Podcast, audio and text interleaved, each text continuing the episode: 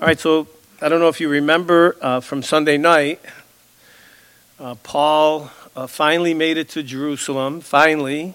Um, it took him a while to get there. But he gets there. He meets up with James and some of the other um, leaders of the church in Jerusalem. And, uh, you know, they share, uh, you know, everything that the Lord has done. And, um, you know, I think I said this Sunday night. Uh, could you imagine being in, in that meeting with these men? You know, really pillars of the church back then. And then, um, you know, these guys that traveled with Paul were, um, you know, Gentiles that got saved as Paul was out in the mission field.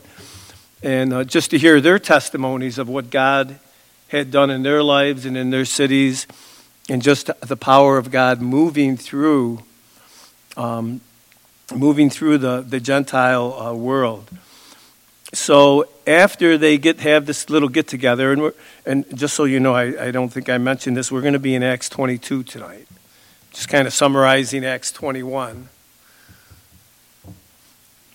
So, you know, they have this awesome get together, um, you know, share all the wonderful things that God has been doing and is doing.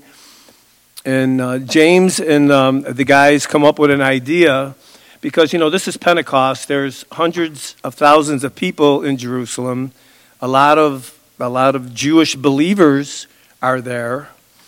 And um, there's a concern of how they're going to react to Paul being in town. You know, because the rumor has it, and we, um, covered this last time that um, you know the rumors weren't true, but they still thought Paul was teaching that um, that you didn't have to have your kids circumcised, you didn't have to follow the law of Moses. a lot of rumors flying around, and they were concerned that there would be um, issues with that. So they asked Paul to accompany four other men with this vow, you know, help cover the cost for the vow, just as a show of good faith, um, you know, to the, the bulk of the of this believing Jewish community. And uh, everything seemed to be going well. Uh, but but um, some of the some of the Jews from Asia, uh, in particular from Ephesus, had showed up, and uh, they accused Paul of bringing Timotheus um, into the into the temple, which he didn't. So there's this big cry, outcry. You know, get this guy. He's polluted the temple. So the Roman uh, commander, Lysias, Claudius Lysias, he, that he gets word of what's happening. He goes down, takes Paul into custody, and now he's, you know, he's has the responsibility to, um, to find out what was going on, what caused this, make sure it doesn't happen again. I mean, he was the peacekeeper in Jerusalem, and, and during Pentecost, I mean, the play, I mean, it was like people on top of people on top of people. It was so crowded. And, um, you know, he had to nip this in the bud, really. Uh, so they can't, um, you know, Paul doesn't, uh, can't really explain what's going on. The crowd can't because of, um, you know, just how, you know, how the mob scene gets. Nobody really knew what was going on. So Paul has an opportunity now to speak to the, to the crowd again um, Lysias is allowing this. He, he really needs to, um, he needs some information so he can write his report out of what happened, you know, because he's, you know, the Roman army was very um, rigid, you know, and Lysias knew that his responsibility was to keep the peace, and if there was anything going on, that he needed to, you know, to report on just the facts, you know, what happened. So he is going to give Paul an opportunity um, to speak to this group again. So um, that's where we're going to pick up in Acts 22. And one thing I want to I want to read a verse out of 1 Corinthians that I read last um, last Sunday night, and it really, uh, as far as you know, I'm concerned, really encapsulates Paul's heart as far as um, the ministry and um, just being committed to it. In 1 Corinthians 15 58, Paul says, Therefore, my beloved brethren, be steadfast, immovable, always abounding in the work of the Lord, knowing that your labor is not in vain in the Lord. And Paul really, Paul, Paul really believed that in his heart. You know, and, and it, there wasn't going to be much that was going to um, persuade Paul to do anything other than just preach the word. And we're going to see that um, again uh, tonight. So there's three different New Testament accounts of Paul's conversion. One Luke tells us about in Acts chapter 9. And then there's this account here. And then there's another account, the last account, and it's in, is in Acts 26. So um, Paul's going to um, address this crowd. Um, he wants to um, give them an explanation about what they were so upset about. You know, he wants the opportunity to explain what happened. You know, that he didn't bring anybody into the temple. He's, you know, he's still trying to win these these guys over to the Lord, and he's trying to clear um, any kind of confusion that there is with any of the believing Jews that are there as well. So, a tall order for Paul, that's for sure. So, you can break this chapter down into three sections. And I think we can relate to these because we, we've kind of gone through these, this progression as well. You know, the first five verses are Paul's former zeal for Judaism, his early conduct, and then his conversion in verses 6 through 16, and then the call that, God's had, that God had on his life and has on his life um, from verse 17 through the rest of the chapter, even though he's not going to be able to, to really convey the whole message and get um, everything out that he wanted to get out. And that's similar with us, right? Um, you know, we have, con- you know, we were a certain way before we got saved. Then we got saved, and that whole process of sanctification started in our lives, right? And then as we were growing in, in the Lord, and, and um, you know, then God started to speak to our, our hearts, pointing us into ministry, different ministries, whatever it might be. Coming to the church and, you know, painting or whatever, you know, going out on the mission field, teaching a Bible study um, you know, that whole progression, that calling that God has on our life. So the first five verses are Paul's early conduct um, before he gets saved. And something to think about as we go through this. You know, Paul is like a master. As I've been reading through this chapter, you know, the things that he's, he's going to be saying in these verses, you know, he's really making an appeal to the heart of these of these Jewish believers. And of course, there's a bunch of unsaved people, obviously, in the crowd. But Paul is, is just making an appeal. And you can see, um, you can see um, that it, you know, I'd like to say that Paul was a, a real intelligent man. He was, but he was a very, um, very much led by the Holy Spirit. And I really believe that this short um, exhortation by Paul is really spirit led. Right? That's probably an obvious thing, right? So let's read those first five verses. It says, Brethren and fathers, hear my, my defense before you now. And when they heard that he spoke to them in the Hebrew language, they kept all the more silent. Then he said, I'm indeed a Jew, born in Tarsus of Cilicia, but brought up in this city, in Jerusalem, at the feet of Gamaliel taught according to the strictest of our father's law, and was zealous toward God as you all are today. I persecuted this way to the death, binding and delivering into prison both men and women, as also the high priest bear witness, and all the council of the elders, from whom I also received letters to the, to the brethren, and went to Damascus to bring in chains even those who were there um, to Jerusalem to be punished. So listen what he's I mean what he's saying, brethren and fathers. You know, he's showing these guys right from the very beginning respect. He's showing them respect. And he says that, you know, that you know, when they heard him speak in the Hebrew language, Paul knew that this would get their attention. And it's once again showing them the respect. You know, he didn't have to show I mean, think about it. They were just trying to kill him but yet he's showing them love and respect, turning the other cheek, if you will. And, and it's kind of a, a, little side note to this. Lysias is, um, wanting to hear Paul's defense and what, you know, maybe he's going to um, glean uh, from what Paul says what, what has happened. But if you remember, we mentioned this Sunday, um, Lysias doesn't even know what he's saying. He's speaking Hebrew, right? He's a Roman soldier. So right now, he's kind of wondering what's happening um, with Paul, what he's saying. Um, and it's interesting, and, and, you know, this is just the way I think. You know, when the tempest was raging in, um, in Matthew 8, when, you know, Jesus spoke to the sea, and, you know, it just kind of settled right down. It got, just got, went from a storm to being calm. And, and I really believe as Paul starts to, to address this crowd, that he starts to speak in the Hebrew language, and it just took him down a notch. Just everybody got silent and just listened to what Paul had to say. And, you know, they're listening to a man who looks like them, sounds like them, because he, he was one of them, right? And what, he was, what he's saying to them, they, you know, they should be able to grasp and understand.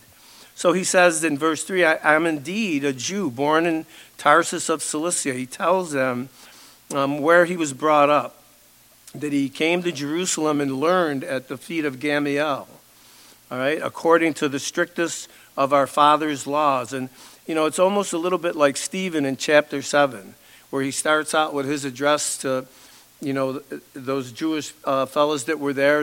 You know, our father's this and our this. He made it, it was like a joint thing till he got to a certain point where he started to say, you, you. But Paul is, Paul is just relating with um, these men. And he's telling them the way he was. The way he was. You know, Paul was one of the leading rabbis in his day.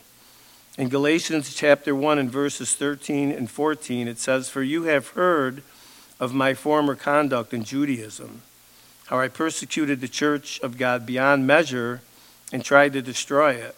And I advanced in Judaism beyond many of my contemporaries than my own nation, being more exceedingly zealous for the traditions of my fathers.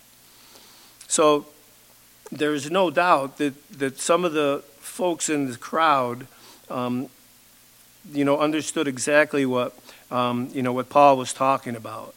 And, you know, notice how he, he piles up his Jewish credentials. You know, he, he wants these folks to know that he knows what he's talking about. You know, this, this, this is real to him.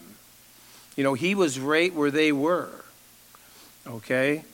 So um, he piles up these, these credentials, his zeal for the law. I mean, and when you, you know, he drops the name Gamaliel, I mean, he was like the elite when it came to rabbis. You know, he was the leading authority of the Sanhedrin um, in the first century church. Uh, he was the son of Simon ben Hillel and the grandson of the great Jewish teacher Hillel, the elder. So, you know, by, you know, Paul is, is really bolstering his resume and saying, hey, you know, I, I didn't just learn from anyone. I learned from the best. Then, you know, Paul is telling him, I was committed. I was committed to this cause. And we were talking about this um, Thursday, uh, Tuesday in the senior study because we're in Galatians.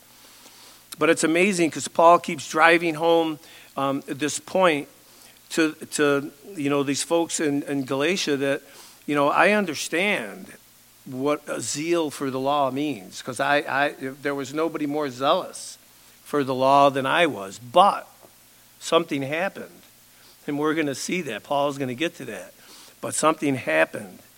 And that's, you know, Paul um, is telling um, his fellow Jews um, respectfully um, what his life was all about before he got saved. And it's interesting, he shares his testimony and they listen to a point. Okay?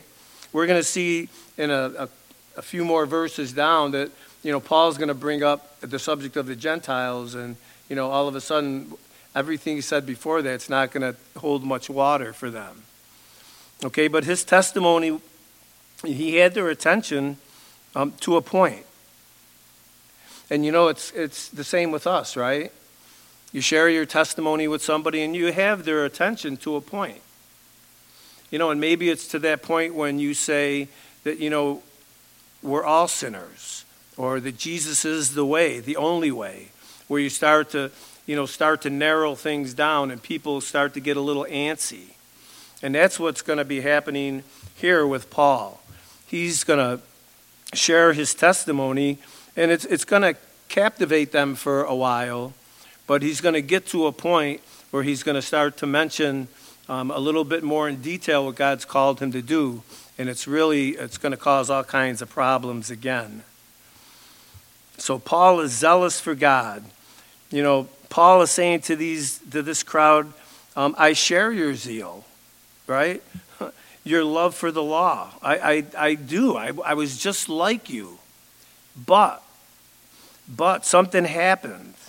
Something happened. I felt that way before, but something happened, and it was on the road to Damascus." To, to bring more Christians into custody to where I met Christ. And that's where the change occurred. You know, it's but God. You know, Paul is on his way to arrest more Jews, I mean, more believers, and he meets, um, he's, he's apprehended by Jesus on the way there. You know, and everything changes when Jesus shows up. I think we can all testify to that, right? I mean, our lives took a, an about face when Jesus showed up in our lives, when we acknowledged Jesus Christ as our Lord and Savior and got saved, our lives changed. And how, you know, that's, we're still in that process, right? That, that sanctification.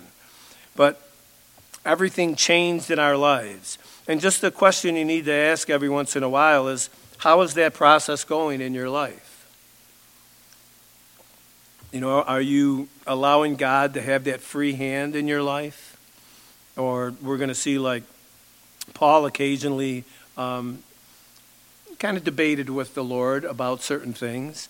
And I, I know we can be debaters at times, but it's just, um, it's just awesome to know that, um, you know, that God found us a certain way but refuses to leave us that way.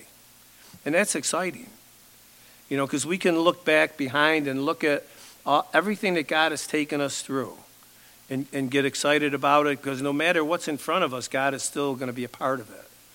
He's still going to be a part of it.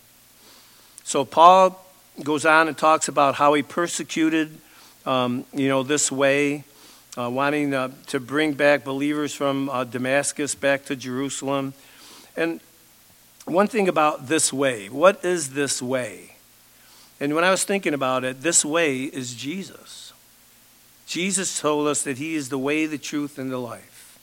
Jesus is the way, and He's not um, just the way to something, it's, it becomes a way of life, right? That way, Jesus is the way, it becomes a way of life for us. It's a philosophy of life, it's how we live our life. You know, we want to live our life, we want to walk in the light as He is in the light. And that's what Paul is saying. Hey, guys, I was just like you, but, but, um, you know, something happened. something happened on that road. I met Jesus. And, you know, you got to kind of think this through a little bit. The, some of the folks in the crowd are the elders and the, the leaders that gave Paul those written documents to go bring prisoners back from Damascus. There, there's a lot of important people in the crowd that are hearing what Paul has to say. So, up to this point in Paul's message, the Jews could understand perfectly, and if they were honest, they, they actually could agree with what Paul has already said up to this point. Now, the apostle is going to tell them an event which changed the entire direction of his life and it will be up to them to decide whether this event was of God or not. He's going to lay out the facts. He's going to tell them his testimony and what the Lord did. And now, you know what? It's up to them to believe if it's true or not, if God did it or not. And once again, you know, it goes back to our testimony. You know, we, you know, we can share our testimony, but, you know, it gets to a certain point where that person either has to accept the reality of what you're saying, that God really did what he did in your life, or they just kind of walk away thinking, you know, there's something wrong with us, right? And people have said that to you guys, right? And I know people have said it to me, yeah, right, you know, whatever. You know, some used to, I think the, the thing I heard the most was a leopard never changes its spots. You know, so in other words, if that's the way you were, then that's the way you're going to be. And whatever happens in between, you're still going to never change your spots. But I don't believe that, and I know you guys don't either. So Paul's going to share his conversion now. And it's, um, it's just amazing to see how God gets his attention. So let's read verses 6 through 10. It said, um, Now it happened as I journeyed and came near Damascus at, at about noon. Suddenly a great light from heaven shone around me, and I fell to the ground and heard a voice saying to me, Saul, Saul, why are you persecuting me? So I answered, Who are you, Lord? And he said to me, I am Jesus of Nazareth, whom you are persecuting. And those who were with me indeed saw the light and were afraid, but did not hear the voice of him who spoke to me. There was like no diction, they didn't understand what he was saying. So I said, What shall I do, Lord?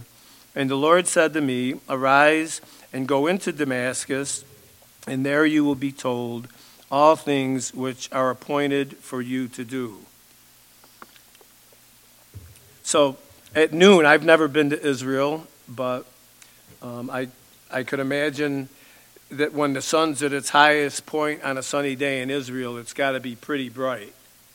Well, Jesus appearing um, and that light shone from heaven dimmed, you know, made the sun look like it wasn't even out. You know, just that brilliant, glorious appearing for Paul. And, you know, notice what his words are. The question is like, What shall I do, Lord? And the Lord tells him, Arise and go into Damascus, and there you will be told all the things which you are appointed to do. And it's interesting, those that term appointed to do, um, the things that have been appointed, um, you know, the, the Lord basically is saying everything is in place, Paul. You know, Paul, all you need to do is simply just continue with the process. Okay? But, you know, Paul's wanting, you know, what should I do, Lord? Paul wants the details. He wants like a, a blueprint, Lord, of what, you know, give me, give me an agenda of what you want me to do. And, you know, kind of think about this just to kind of put it in perspective. You're laying in bed at home, right? And this light shines in your room and you fall out of bed. You know, the, I mean, it's just this awesome, brilliant light in your room. And then you're, you're laying on the floor and you say, Lord, Lord, what do you want me to do? And he says, Get up and eat breakfast. Oh, okay. Well, think about it. Paul, listen, listen, what does he tell Paul? He tells Paul, to do what he's going to do anyway. To a point, right? He says, Get up. Okay, Paul got knocked down. He, to go anywhere, he has to get up, right? And then he tells them, Go into Damascus. Well, that's where he was going anyway. And then he says, When you get there, I'll tell you what the appointed things that I have for you. Right? So Paul wants all the details. I mean, we would like the five year plan too, wouldn't we? But God doesn't, doesn't operate that way for a few reasons. If He gave us the five year plan, I know for me, I'd be trying to figure out what part of it I don't want to do, what part of it I wouldn't mind doing, or if I saw the big picture, I would be afraid even to get saved. You know, I would say, like, Lord, just leave me here. I'm saved. I'm glory bound. You, you guys know what I mean? If you knew what you, everything that you lived out in your relation since you were saved. I mean, if God told you that right from the beginning, it would be kind of weird, wouldn't it? Well, for for me, it would have been, you know, to think well, some of the things that have happened in my life um, since then. But what does what does the Lord do? He just tells Paul, just get up and just go to Damascus, and everything's going to work out. Everything's going to work out. What you need to know I'll let you know. But for now, Just get up, go to Damascus, and we'll talk later. That's simple. And, you know, I'm trying to really make it that simple because I really believe that that's how the Lord wants to work with us. You know, there's a progression in our relationship with the Lord. And if you want to be used by the Lord, all you have to, if you really want to be used by the Lord, just walk in obedience. Be faithful to the Word of God.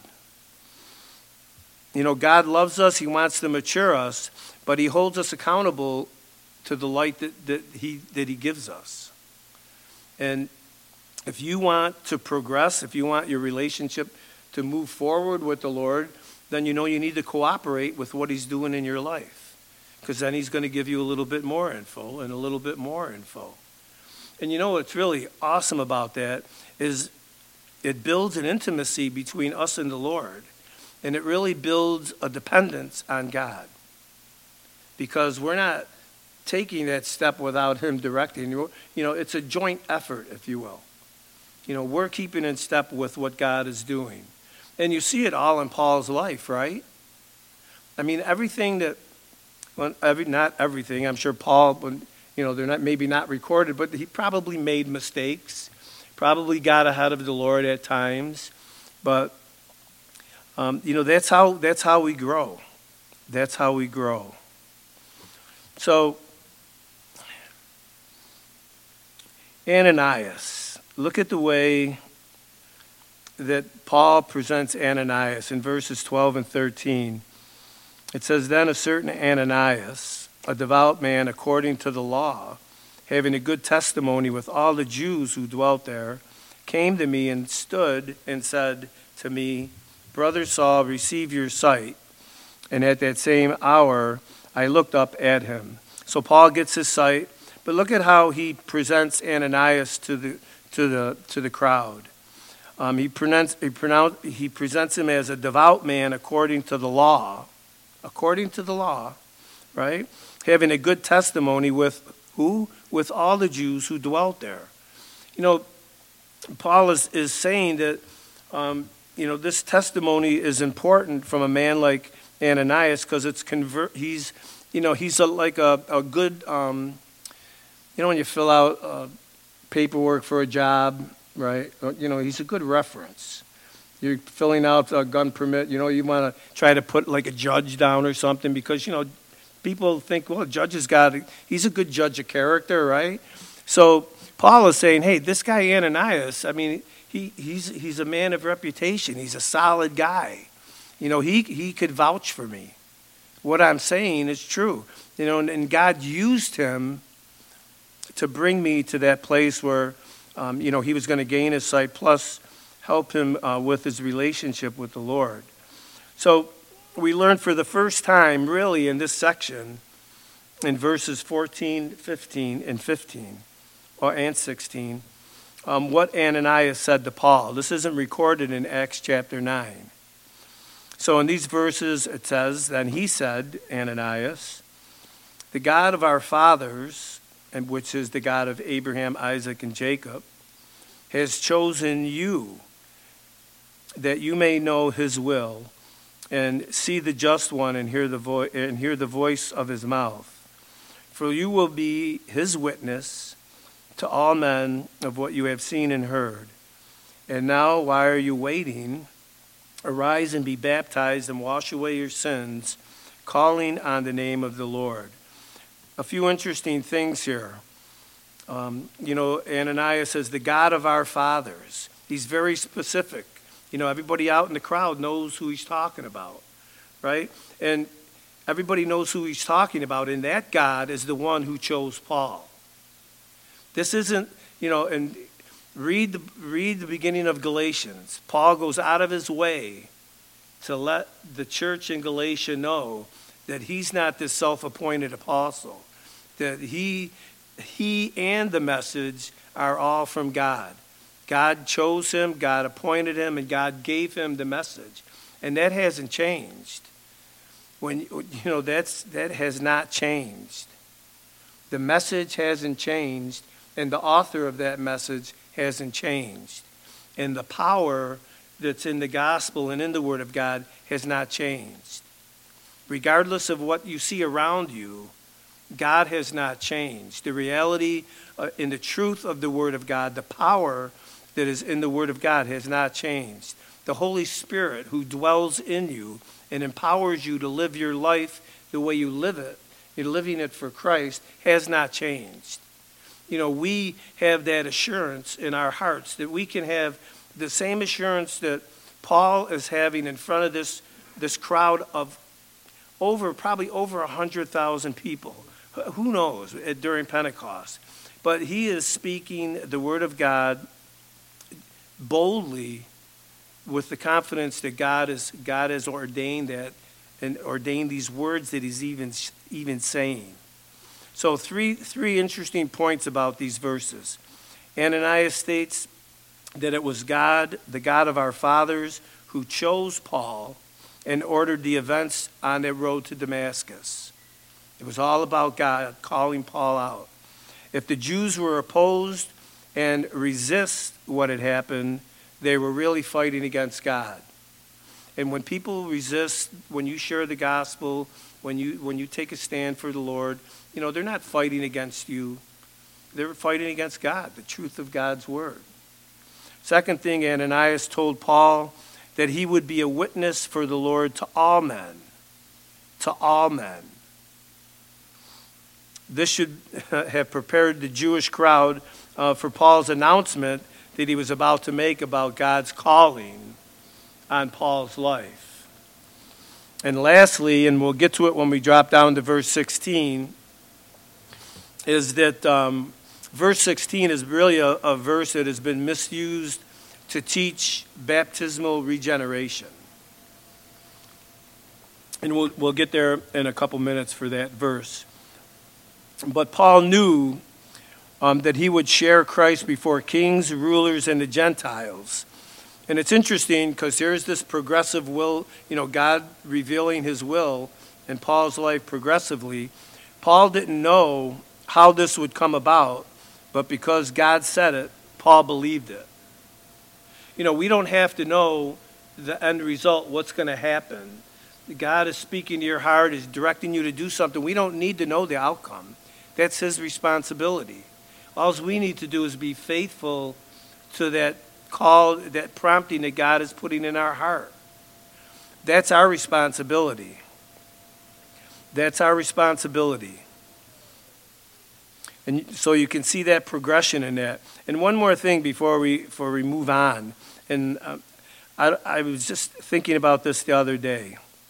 Think about what Paul is saying to this. Now he's sharing the gospel to this, this, this huge crowd.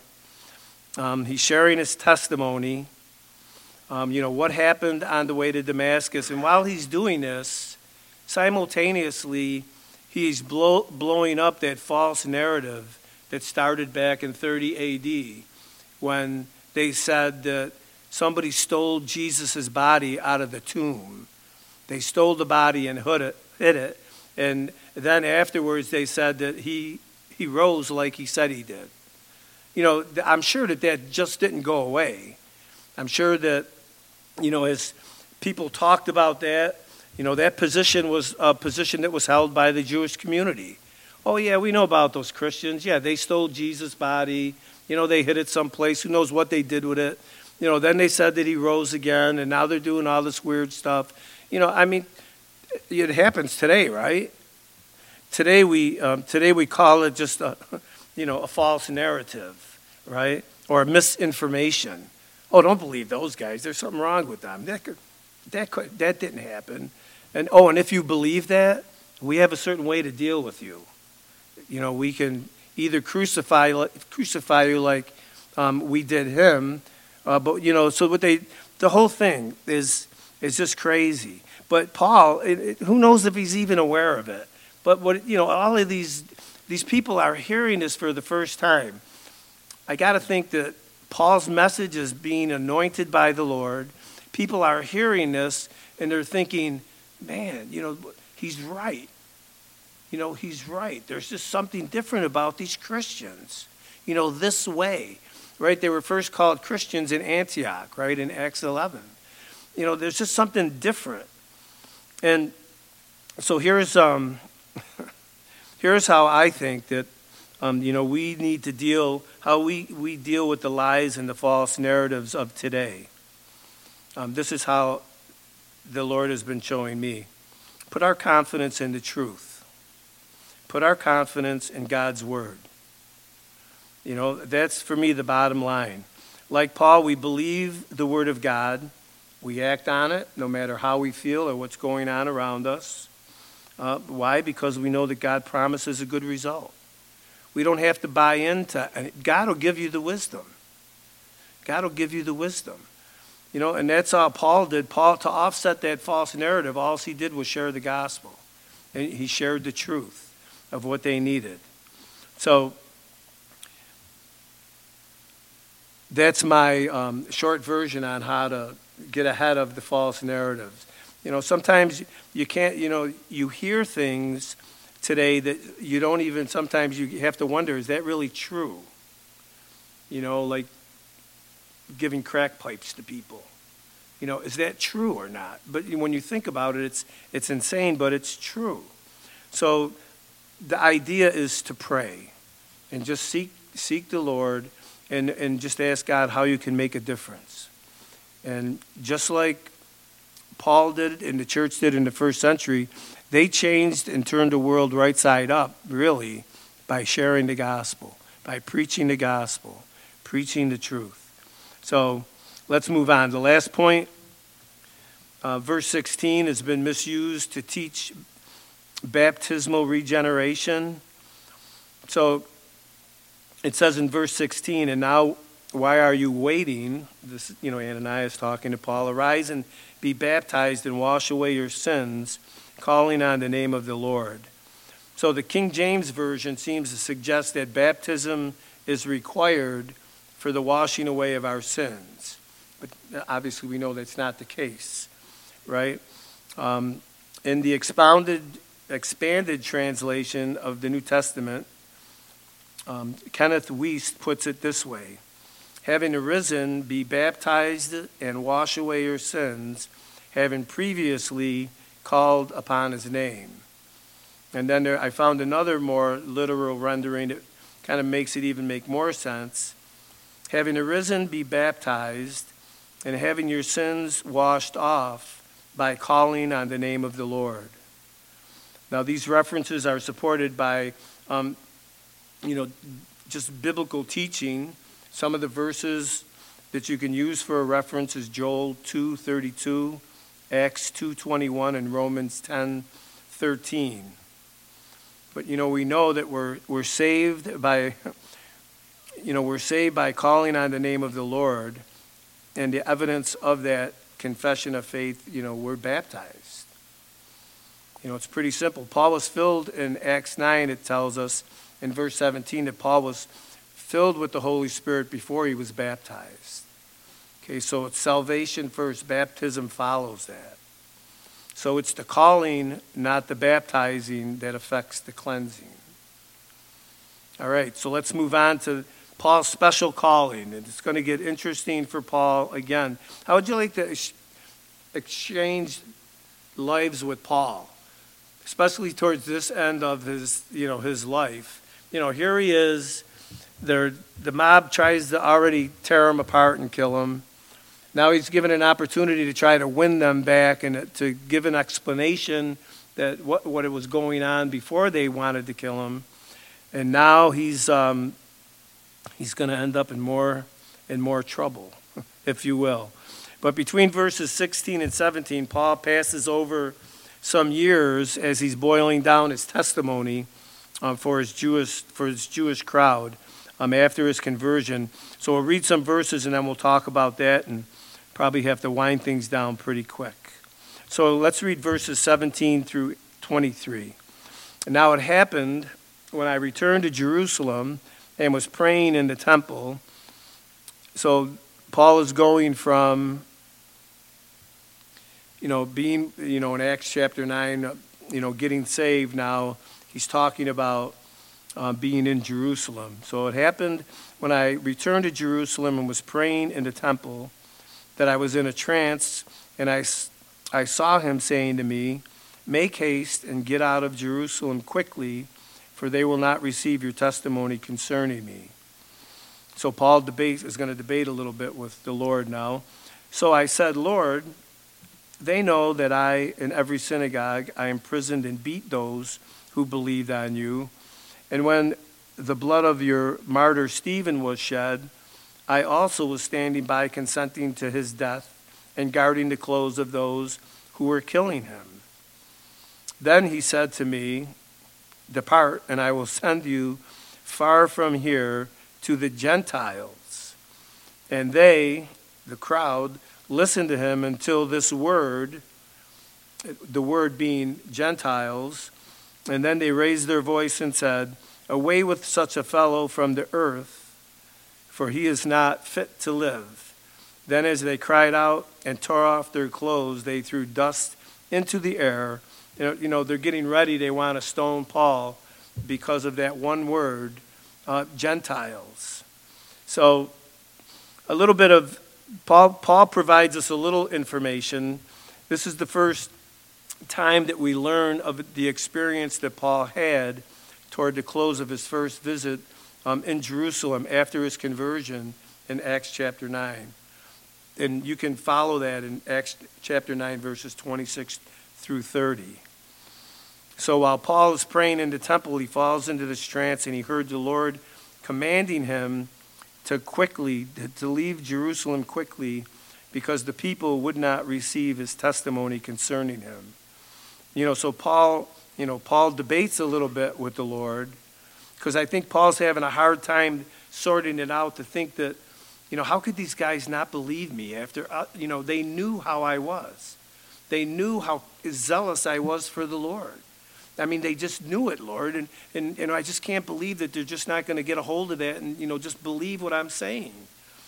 And, you know, that, you know that's um, part of Paul's problem in this particular instance because um, he thinks he's, he's got a, a better angle or a better view of things than God does.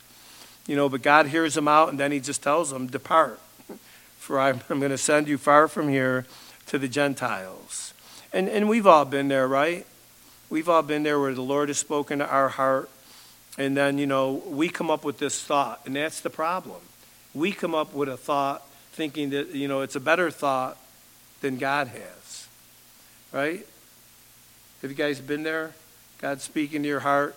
You think, you know, and you, you're kind of calling into question, but Lord, you know, I think this might work, or I could I try this, or, you know, and Paul is really, by that way of thinking, he's he's really depending on, on himself and not on the Lord. Like it's his testimony that's going to change these people's hearts, but in reality, it has to be the Holy Spirit um, that's going to do it. So, if you're arguing with the Lord, I can assure you of two things. First, you're wrong, and second, that you're going to lose the argument. And, and Paul definitely found that out. So in verses 22 and 23, and it says, They listened to him until this word, and then they raised their voices and said, Away with this with such a fellow from the earth. Um, you know, and I know that they didn't have any kind of space travel then or any kind of rocket, so um, you know, the only way they're getting them off the earth is putting them six feet under. For he is not fit to live. And then as they cried out, they tore off their clothes and threw dust into the air.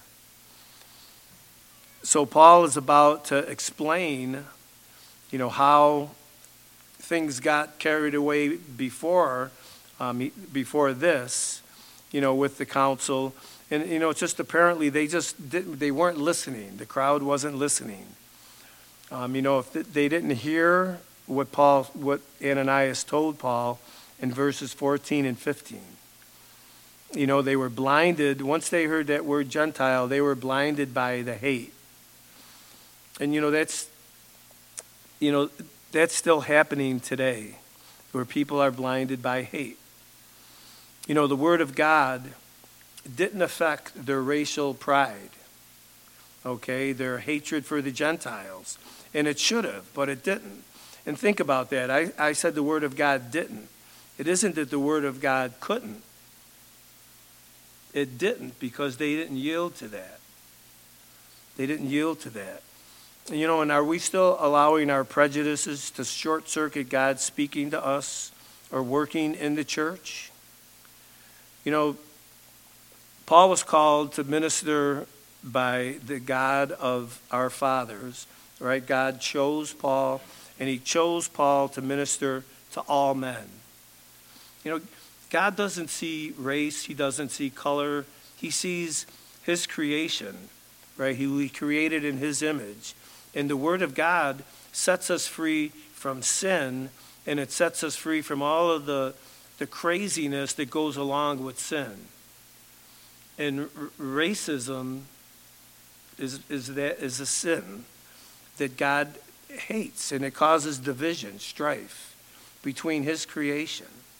And you know, as the church, I'm, I'm so thankful that God has made the church, the church, colorblind. That God has made the church to, to see people as, as, you know, just brothers and sisters in Christ. And I know that's kind of like a utopian thing, and, um, you know, people might think, you know, Dave, it's a good sentiment, but it, it could never happen. But it, you know, I hope you guys understand what I'm saying. It starts with us. You know, as, as believers, you know, if, if, if, you know, we're looking at guys like Ananias and Paul and people who've come before us that have made a difference and where they've really been able to um, really portray the image of Christ. And, you know, when you, when you see people like that, you see that I mean, you know, they're not hung up on all of the stupid stuff in the world. You know, they're more concerned about somebody's well being or, you know, just advancing the gospel.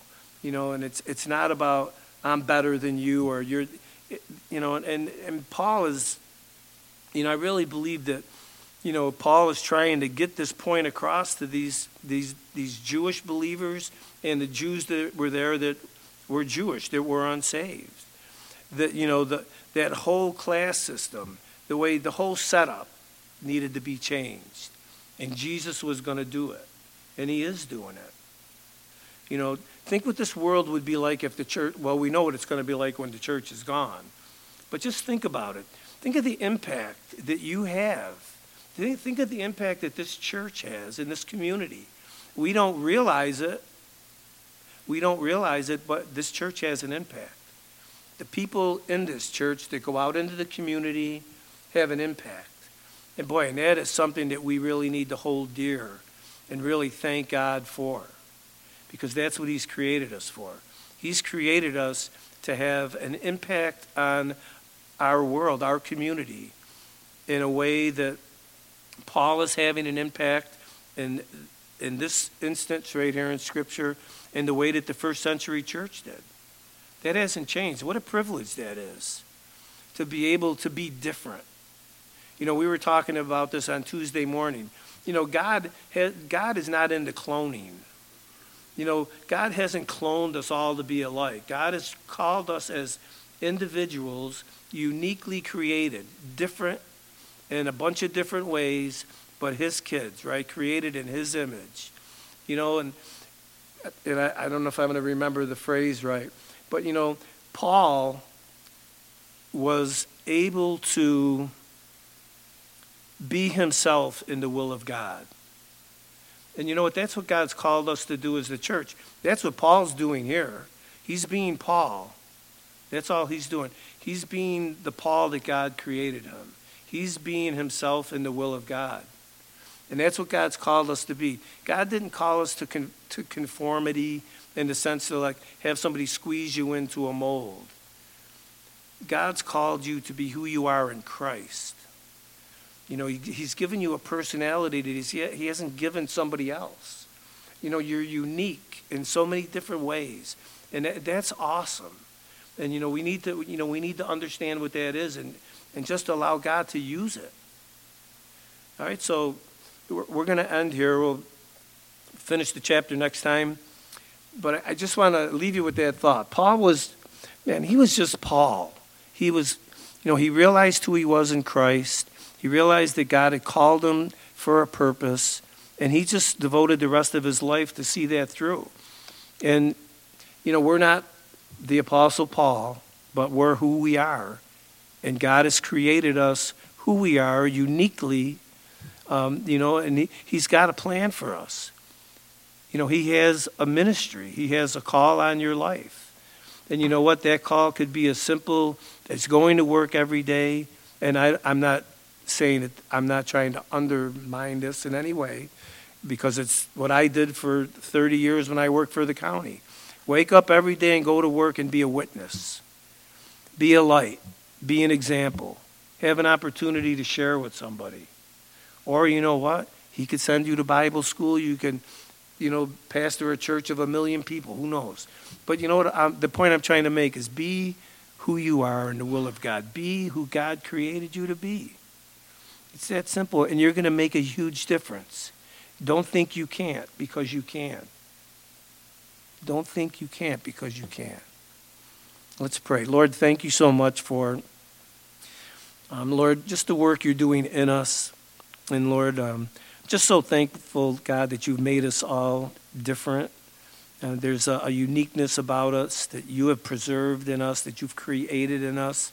And God, you want to um, use us, Lord, in, in that particular way. And I, I pray, God, that we would um, just uh, look to you uh, Lord, uh, for um, just that call that you do have on our lives, Lord, that we would understand um, what your will is for us in a, in a, a, little deeper way, that, Lord, we would be um, not wanting to have the, the five year plan, but Lord, we want to walk with you every day and learn more about you every day and more about what you would have us do every day. And really, Lord, just enjoy as you unfold your will uh, in our lives. And um, Lord, just to be uh, so privileged to uh, to be called by you and to be called your son or your daughter.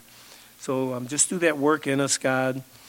I pray, Lord, that um, we would do our very best to cooperate with you in those things that you bring, bring and speak into our lives, God. Thank you for uh, the rest of our evening, uh, whatever, Lord, is as planned. I pray you'd get everybody home safely, uh, Lord, and that, uh, Lord, that we would uh, just look to you um, before we close our eyes and just kind of sign out for um, this day, and Lord, and uh, just um, kind of recap our day with you and.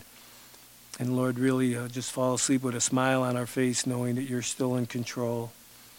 Uh, Lord, that you're uh, Lord of Lords, King of Kings, and that we can rejoice in that. Uh, so we thank you and praise you for these things, and it's in Jesus' name we pray.